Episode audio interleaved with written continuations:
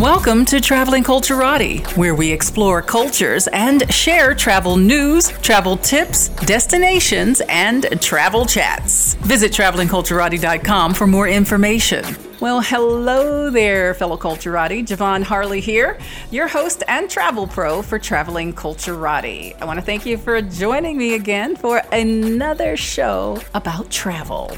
Be sure to sign up for the newsletter, connect with us on social media, and join the travel club. You can do it all on travelingculturati.com. Today's guest has changed the face and dialogue for the travel industry with insights and a platform for plus size travelers. Jeff Jenkins is founder of Chubby Diaries, and he'll be on with us today to share what it's like to be a plus size traveler. So stay tuned for that. We'll also have Javon's Travel Minute and the Culture Report. But right now, let's get into a little travel news.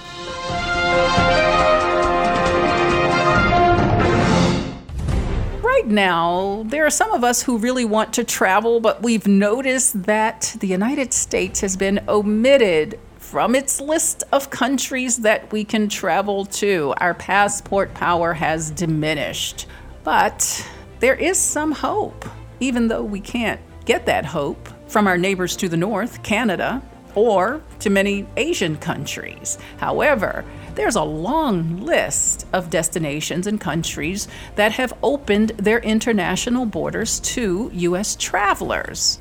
Now, I know some of us are staying home, some of us are doing staycations, some of us are traveling within the United States. But some of us want to hop on a plane and cross those waters, or as my friend used to say, over the seas. And remember last week's show, I provided you with some information on travel amidst the pandemic. And what I stated then, I'll state again that the decision to travel nationally or internationally is yours to make. The information provided here is for information only, and it does not confirm or deny advisability of travel. And remember that terms and conditions can change at any time. This particular list is by CNN.com. You can find that list and more information about those countries and the guidelines and restrictions to visit them by going to CNN.com. Just put in the search box U.S. International Travel COVID 19, and you should be able to find the list there. They have a whole travel section. So this list is in alphabetical order and it's where those with U.S. passports can go on vacation. Get your pen and paper handy so you can jot down these destinations and also the website so that you can go and visit and check them out in the event one of these destinations is a place you want to travel to. Albania, Anguilla, Antigua and Barbuda, the Bahamas, Bangladesh, Barbados, Belarus, Belize, Bermuda, Brazil, Cambodia, Colombia, Costa Rica, Croatia, Dominica, Dominican Republic, Dubai or United Arab Emirates, Dutch Caribbean islands, which include Aruba, Bonaire, Curacao, and Saba, Ecuador, Egypt, Ethiopia, French Polynesia, Guatemala, Ghana, Grenada, Haiti, Honduras, Ireland, Jamaica, Kenya, the Maldives, Malta, Mexico, Montenegro, Morocco, Namibia, Nicaragua, North Macedonia, Panama, Peru, Rwanda, Senegal, Serbia, South Korea, St. Bart's, St. Kitts and Nevis, St. Lucia, St. Martin, St. Vincent and the Grenadines, Tanzania, Turkey, Turks and Caicos, United Kingdom, and Zambia. Now, these borders that are open to U.S. travelers have restrictions that vary by country. And it's very important that you visit that country's website for the restrictions and guidelines. You can also visit cdc.gov WHO.org, travel.state.gov. And when you go to travel.state.gov, all you do is put in the destination that you, as a U.S. traveler, want to visit to, and then click from there onto that country's consular or visa page, or they will probably have health guideline restrictions specifically for COVID as well.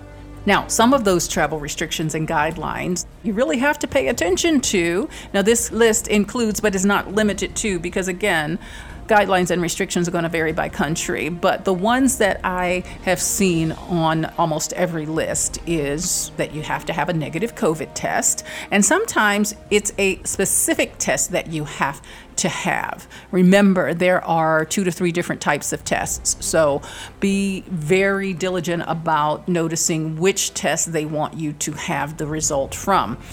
That test is also required within a designated period of arrival. That too is very important, especially if you're traveling long haul on an overnight flight or you may have an overnight connection. Quarantine may be possible and that time frame will vary by country, although 14 days is the standard.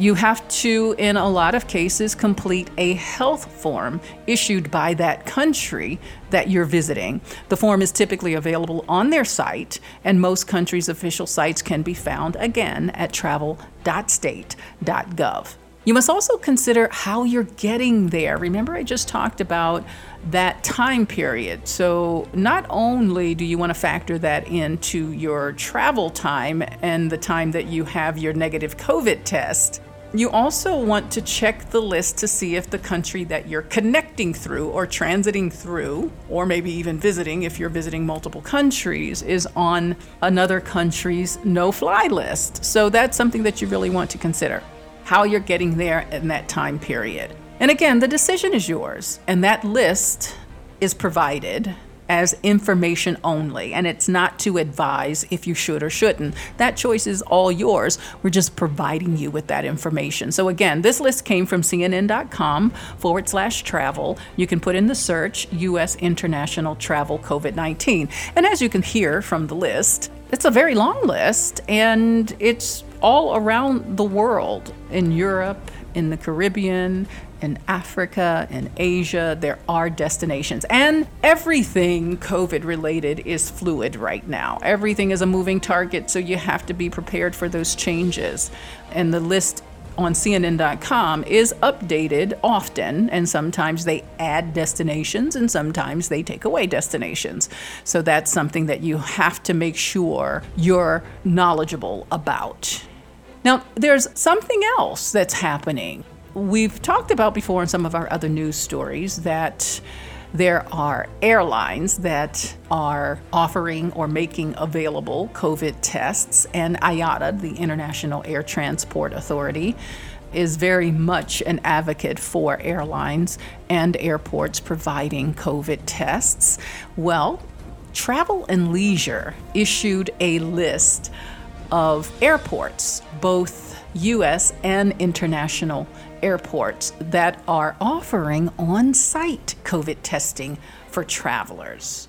And you can go to travelandleisure.com and again in the search box just put in airports that offer covid testing on site for travelers to get that complete list and what i like about the list is it's not just listing the airports but it will also provide you with information on the locations within the airport, the hours, the types of tests, and the cost of tests. Of course, for the show, I'm just going to list the airports for you, but again, you must get more detail so that you know where they are, what the hours are, the types of tests, anything else that you may need in advance.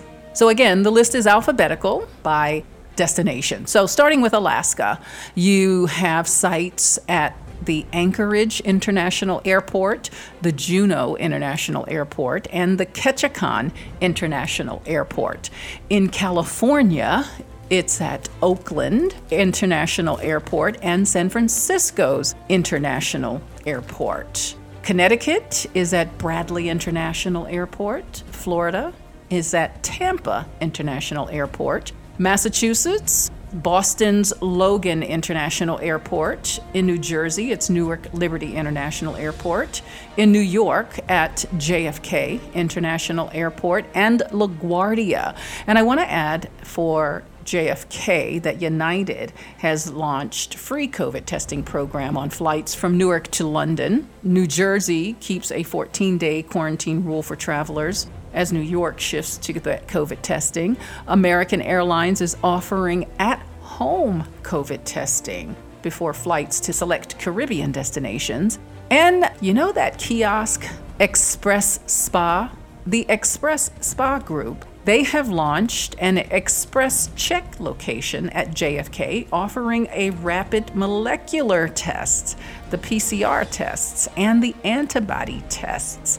Back to the airports, you have Vermont at the Burlington International Airport. And then let's head on over to the international airports that have on site COVID testing.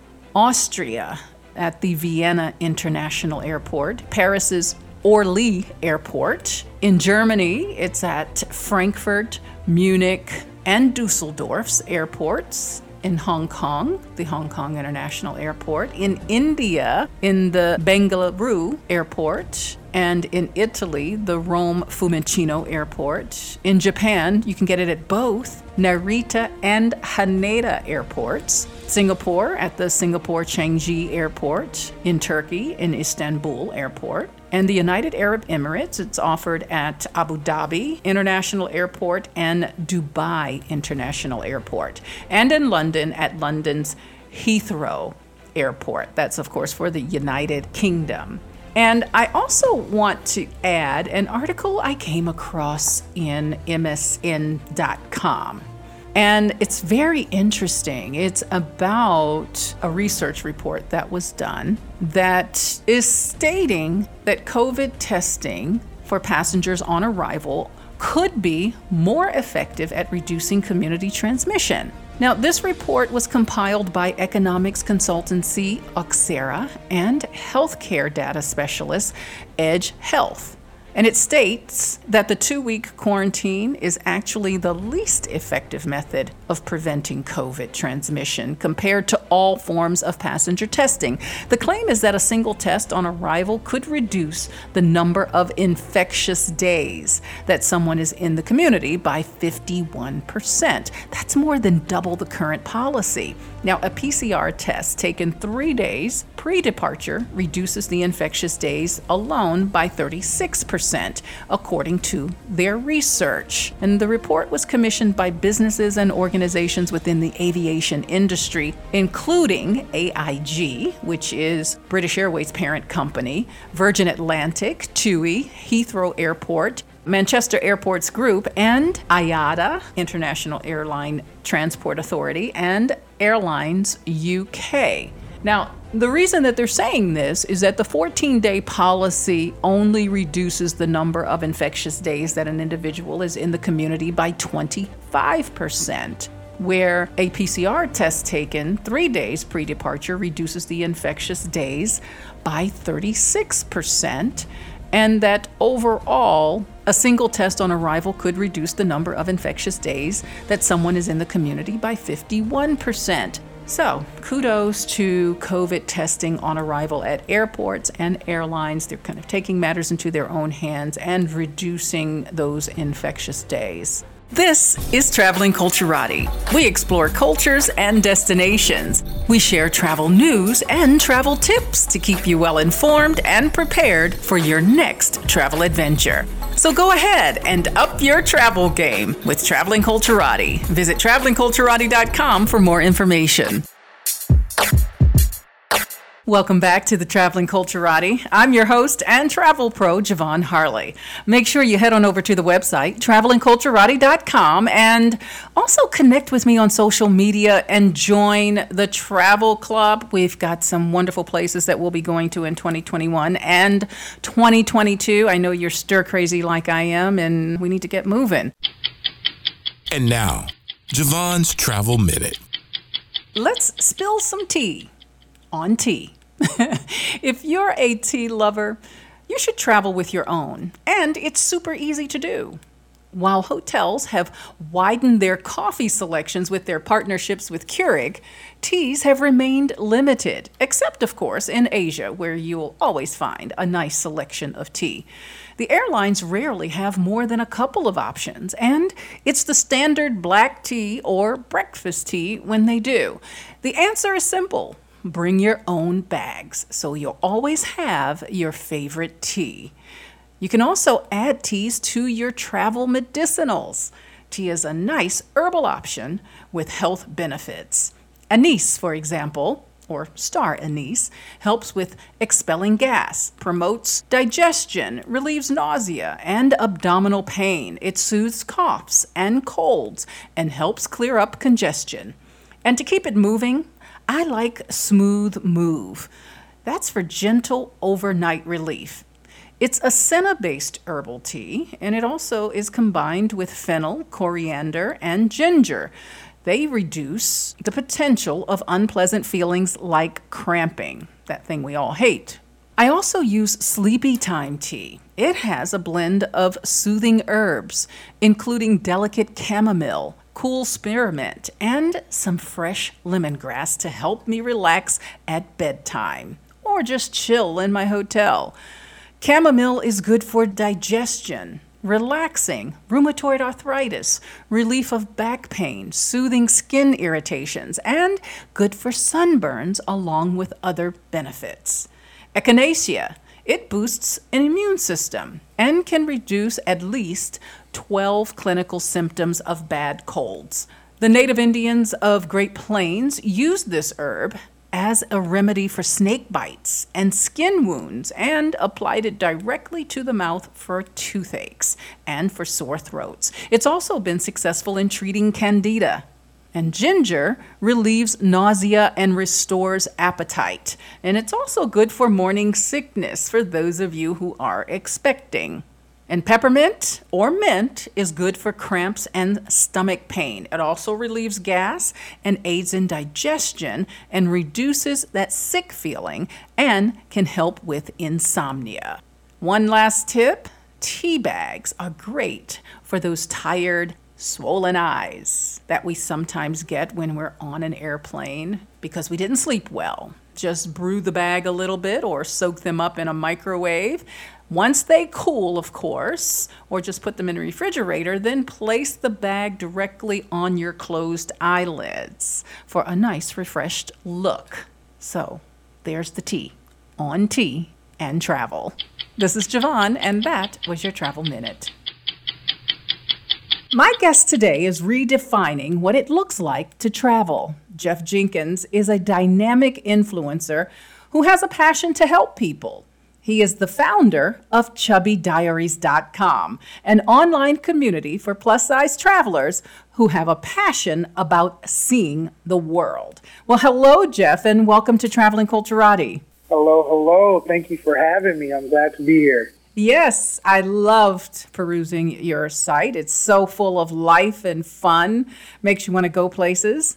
Yes, and actually, next week, we're actually going to be switching it over to a whole new website. I'm excited about that as well. Ah, I can't wait to see what that will look like. Well, what sparked your wanderlust? It started as a kid, and this is a, a little tougher story. That like my mom was in a, a domestically abusive relationship, and we were actually fleeing from Florida to California to get away from her husband at the time. And we took a Greyhound to get there, and I was just in love going down I 95. It felt like a venture. It was the same kind of adventurous things that I felt like I saw in the cartoons that I used to watch, like DuckTales and the Jetsons. And so it just it gave me that. That's where the Wanderlust first started. And ever since then, doing those road trips around the country were just amazing. So your family continued road trips after that? Yeah, well, definitely the East Coast. My father, we ended up moving back to Florida later, but my father has his side in New Jersey, so we would make that trip all the time and go to New York and other places as well. Yeah, I do love a good road trip. now, what led you to create Chubby Diaries? It all started, I was a high school choir teacher for nine years. I quit that because I was just tired of, of teaching and being a part of like the public school system. And it was like, what do I want to do? I wanted to be an entrepreneur in some kind of way. I went on a mission trip that summer after retiring from teaching. And I was on the mission trip, and while I was on the mission trip, we were out there building gardens, and we saw that they needed water in those places. And so me and my friend, we came back to America from we were in Rwanda at the time. We came back and was like, hey, we need to build water wells for these people in Rwanda. And when we went back to build these water wells in Rwanda, that's where it like sparked on me, like, hey, I'm not an engineer. I didn't even know how water came out of the ground, but we were able to learn how to build water wells. And so that just gave me just all of this energy and courage and confidence to like tackle any career that I wanted to go into, and that was the entrepreneurship. And so I wanted to become a travel blogger. And so from there, I had to figure out what my niche was. And my cousin, who is a PR rep, she gave me this like sheet to fill out to like figure out what my niche is, and it really just came down to like who am I and what makes my story unique. And my story is unique by being a plus size black male who traveled. And I have been traveling at that time for over 15 years. And to be honest, maybe I seen one other plus size black male around the world while we were traveling. And so it was interesting to know that I was onto something, and then it helped me realize that I was like, wait, you know what? I have all of these like issues when it comes down to traveling that I've learned how to manage and learned how to overcome. And I don't really see any other plus size people out here. So I just really knew I was onto something. I knew that there was a gap in the travel industry that wasn't even being addressed. And so that's how Chubby Diaries kind of started. And what were some of those challenges that you faced as a plus size traveler? Weight limits, size restrictions, shopping in other countries, uh, especially like East Asian countries, where a 2X in the East Asian countries are like mediums in America. So those are just a few of them that normally I would be faced with all the time. What did you do to overcome those? I mean, in some situations, you won't be able to change the restriction or the limit, but how did you overcome them? I guess I just persevered through. Like, I realized what I could do and what I couldn't do. Like, I, I wasn't going to go climb the Himalayas. That was not something I wanted to do anyway. But I did a lot of research. Let me just back it up a little bit, too. I've done a couple of personal studies and surveys to my audience, and I asked them like, what are some of their biggest fears when it comes down to traveling? A lot of it comes down to a lack of accommodation, people not feeling isolated or embarrassed, and so if they didn't have to feel those feelings, they would be okay with traveling more. And so for me, I used to do a lot of research, and I still do I do a lot of research, so I actually don't have to run into the issues to where like, hey, I'm getting ready to get on this ride, and I waited two and a half hours in this line, and when I get up there, the strap that comes over or the bar that comes down on you can't fit, and now I can't even get on the ride.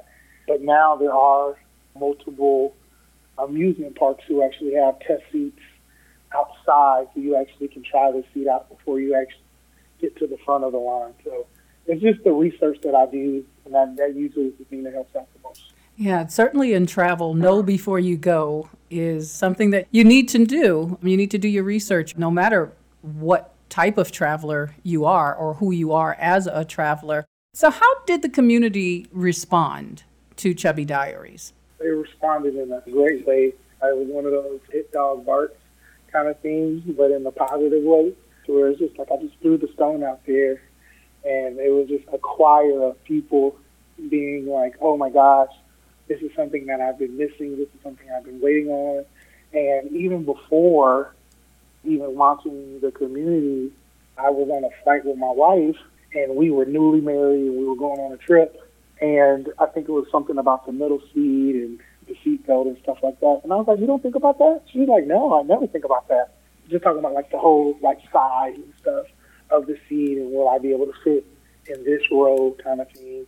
And I was like, "What else don't you not think of?" I started just naming off stuff, and so that's when I knew I was definitely on to something even then. But a lot of our community, they started responding and being like, yes, this is what I needed. I need this community because there's nothing else out there for me.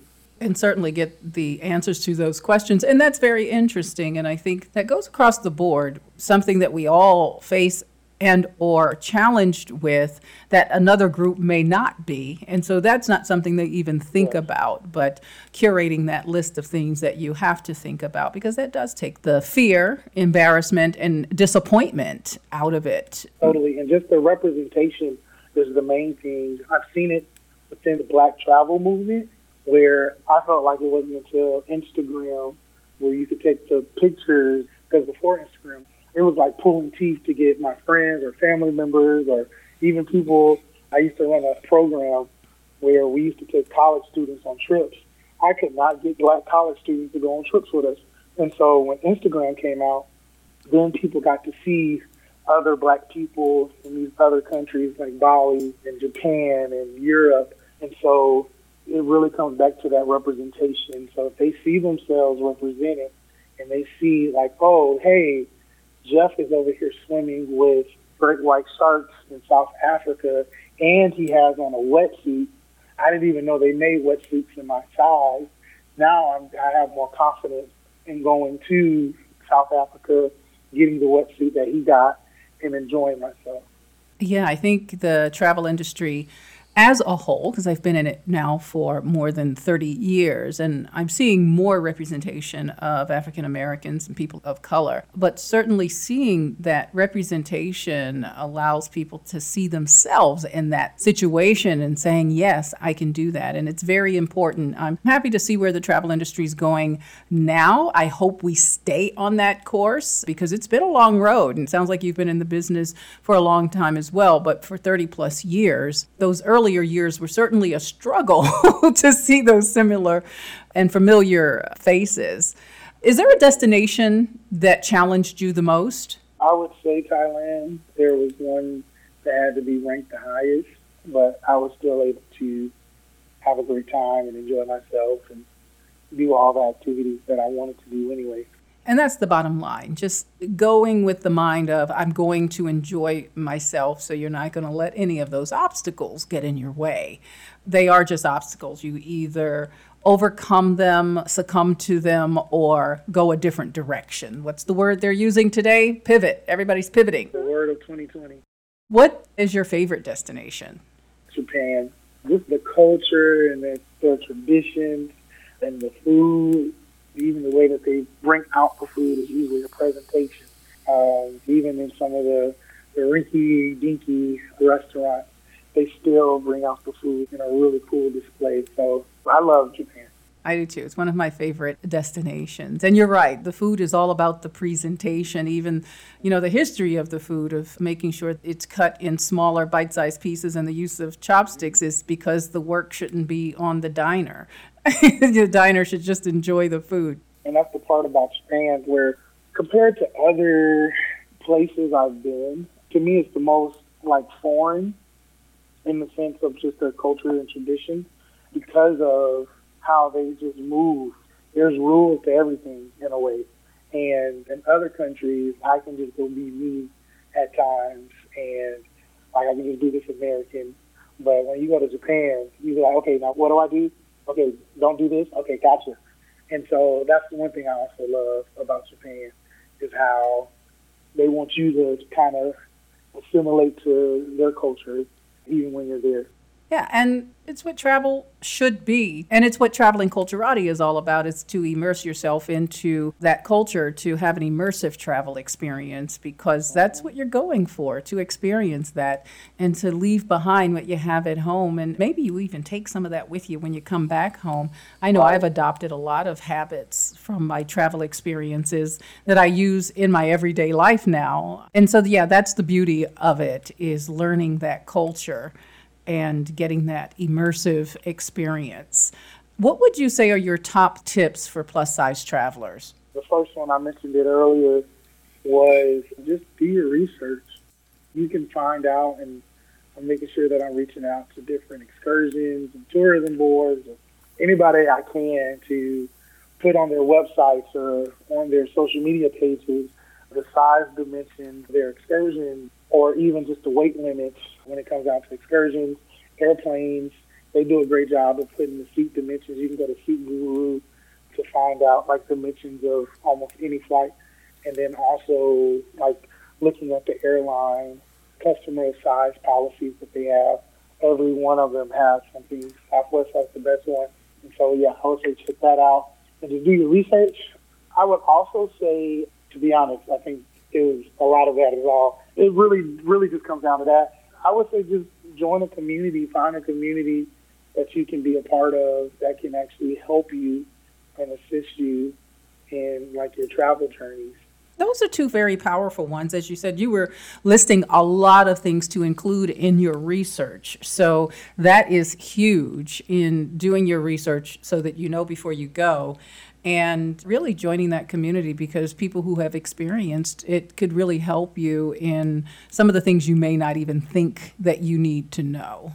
Going back to something you said earlier, you know, somebody of a different size doesn't even worry about a seat on an aircraft, but it is certainly something that you would want to know ahead of time. Now, on your site, you also said that clever hacks are things that you like to discover. So, what are some clever hacks that you discovered along the way that you'd like to share with us? One, bringing your own seatbelt extender on an airplane. There's multiple people in our community that actually have a tough time even just asking for the the seatbelt extender, and so you can actually go on Amazon and they have certified seatbelt extenders.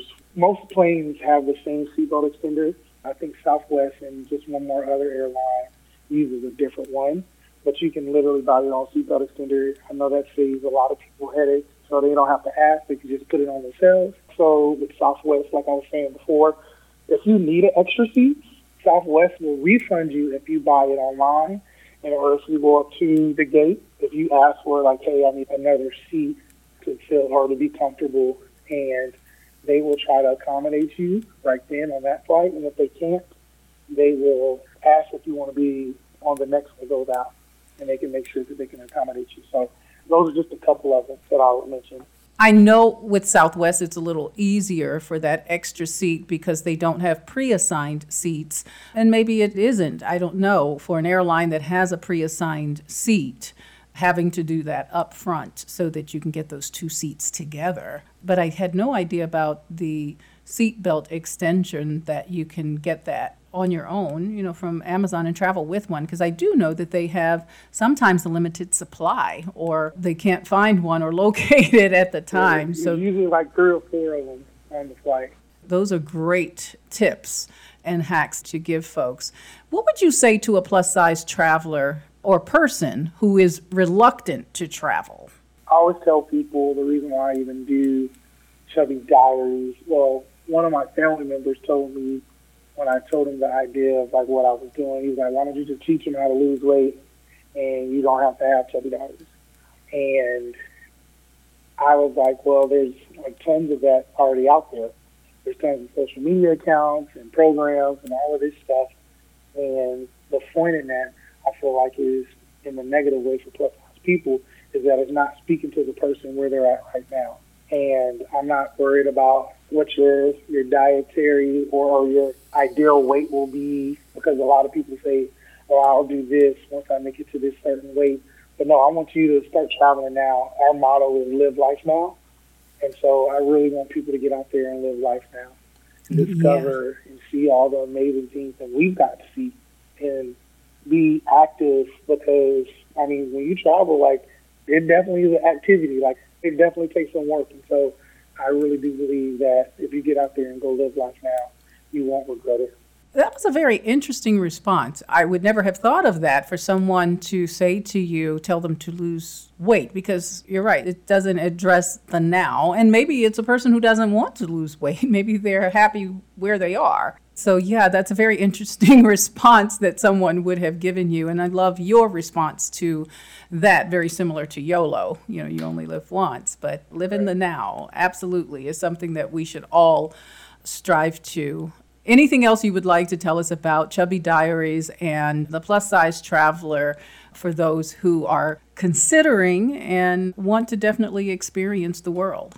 We've known that 2020 was a challenging year, and so a lot of things that we had planned for the community was definitely put on hold because of just everything that is going on. But we're looking towards the end of 2021 and 2022 of just like having way more community events and doing more group trips together again. That's something that I really am looking forward to. And I would just tell everybody to go to the site.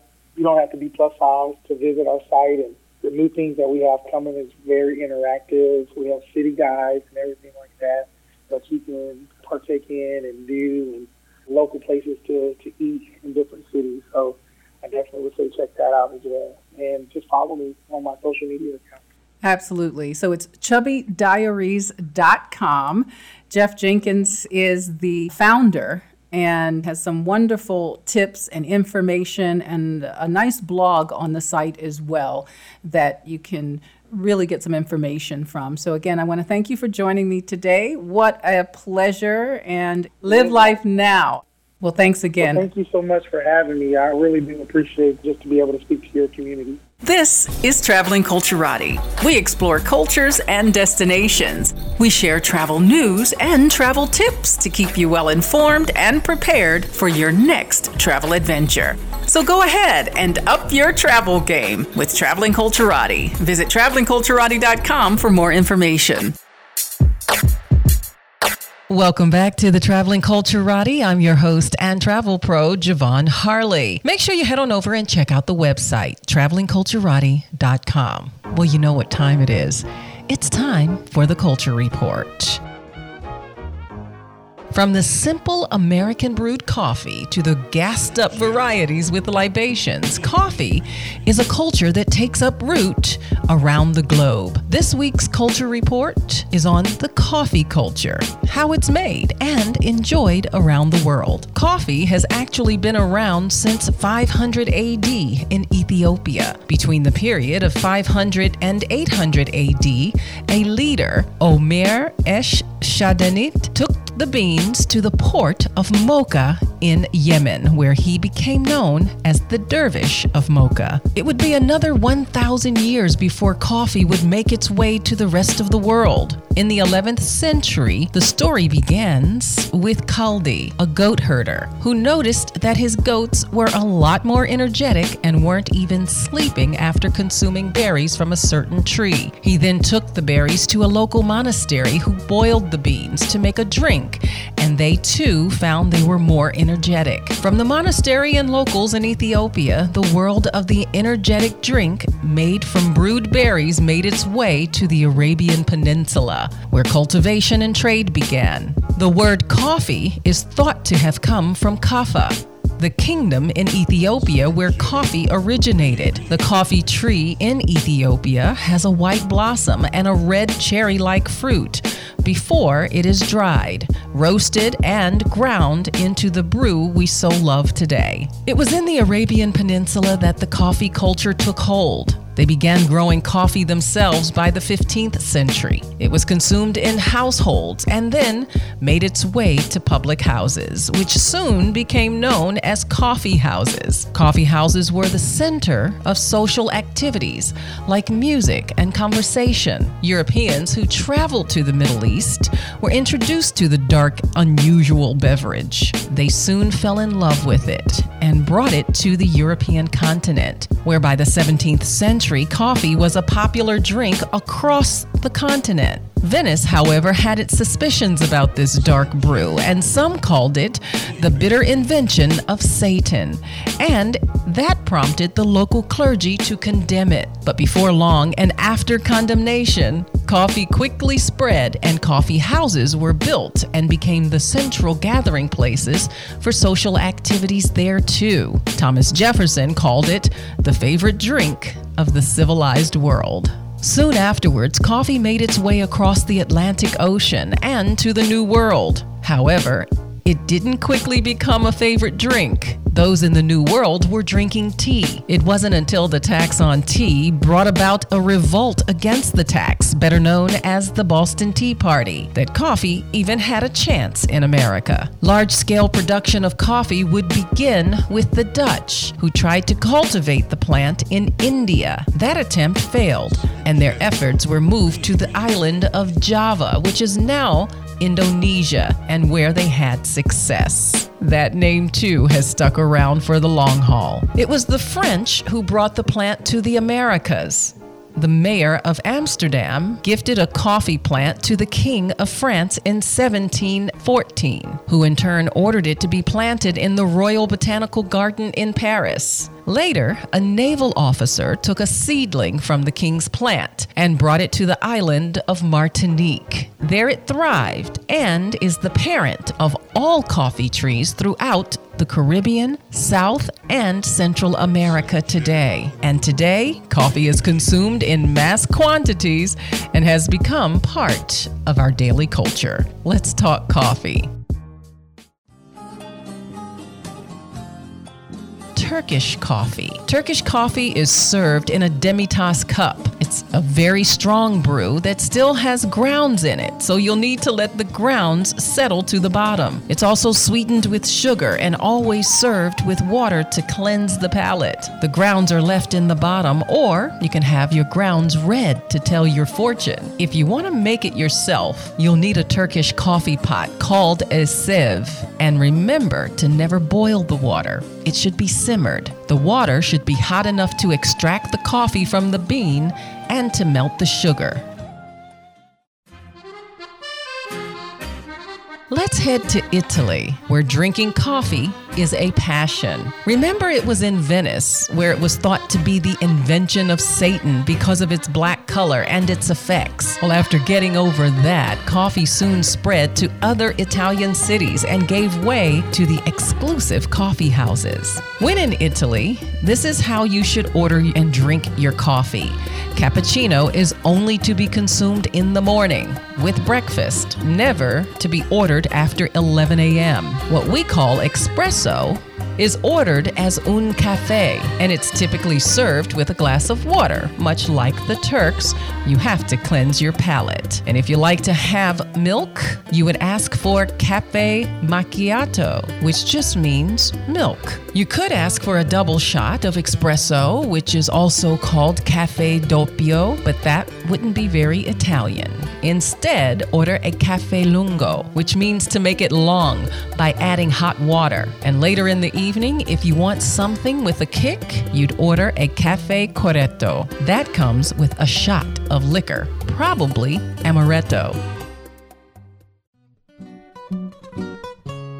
Now, how about the French? Theirs is a lot less complicated than the Italians, but still very refined. The French take their coffee with hot milk or cafe au lait, and it's served in a mug, sometimes the size of a bowl, and large enough for dunking a croissant or a baguette. The cafe au lait is usually larger in the morning. If ordered in the afternoon, you'll typically get a smaller one. They too have their own coffee pot, the cafetiere, or French press. The coffee grounds are served in a glass or aluminum pot filled with hot water.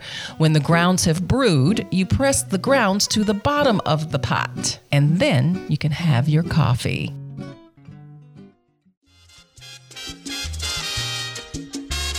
Now, let's explore Cuba's coffee culture. Coffee has been a part of the Cuban culture since the 18th century. Since the French planters fled Haiti and brought the bean there. Cubans like their coffee strong. There's the Cafe Cubano or Cafecito. It's espresso mixed with sugar while it's brewed. The Cortadito is an espresso topped with steamed milk or cafe con leche, coffee with hot milk and colada. It comes in a larger cup with small accompanying cups for decanting and for sharing.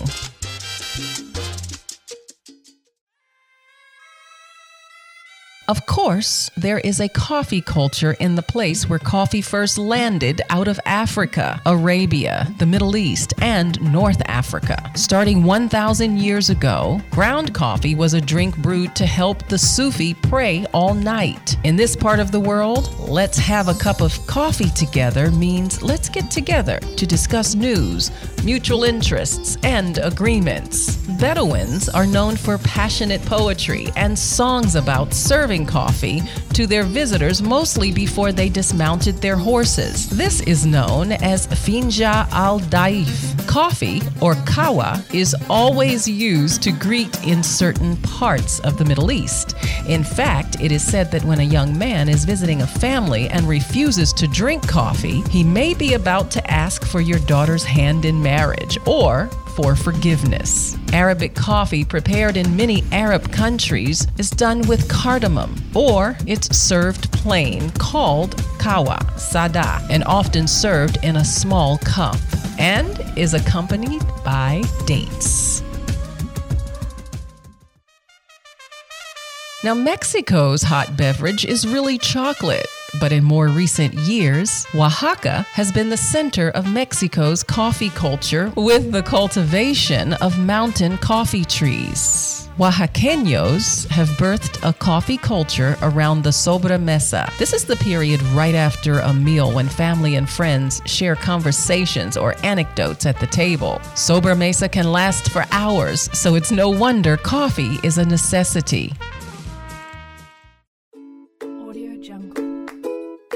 When I think about the American coffee culture, I think about my own experiences. When I travel around, people are astonished by the size of our coffee or the bottomless cup of coffee. But that certainly has changed over the years with the birth of coffee houses. Certainly, we love our cup of joe to wake us up in the morning, but the new culture has added the coffee cocktail, if you will, with the caramel macchiato, the pumpkin spice lattes, and many others. For me, I enjoy a triple venti latte from Starbucks. That's a triple shot of espresso and 16 ounces of steamed 2% milk. Ethiopia, the birthplace of coffee. Coffee plays a major role in Ethiopian culture the life, the food, and relationships. It's so significant to the culture, it has its own language.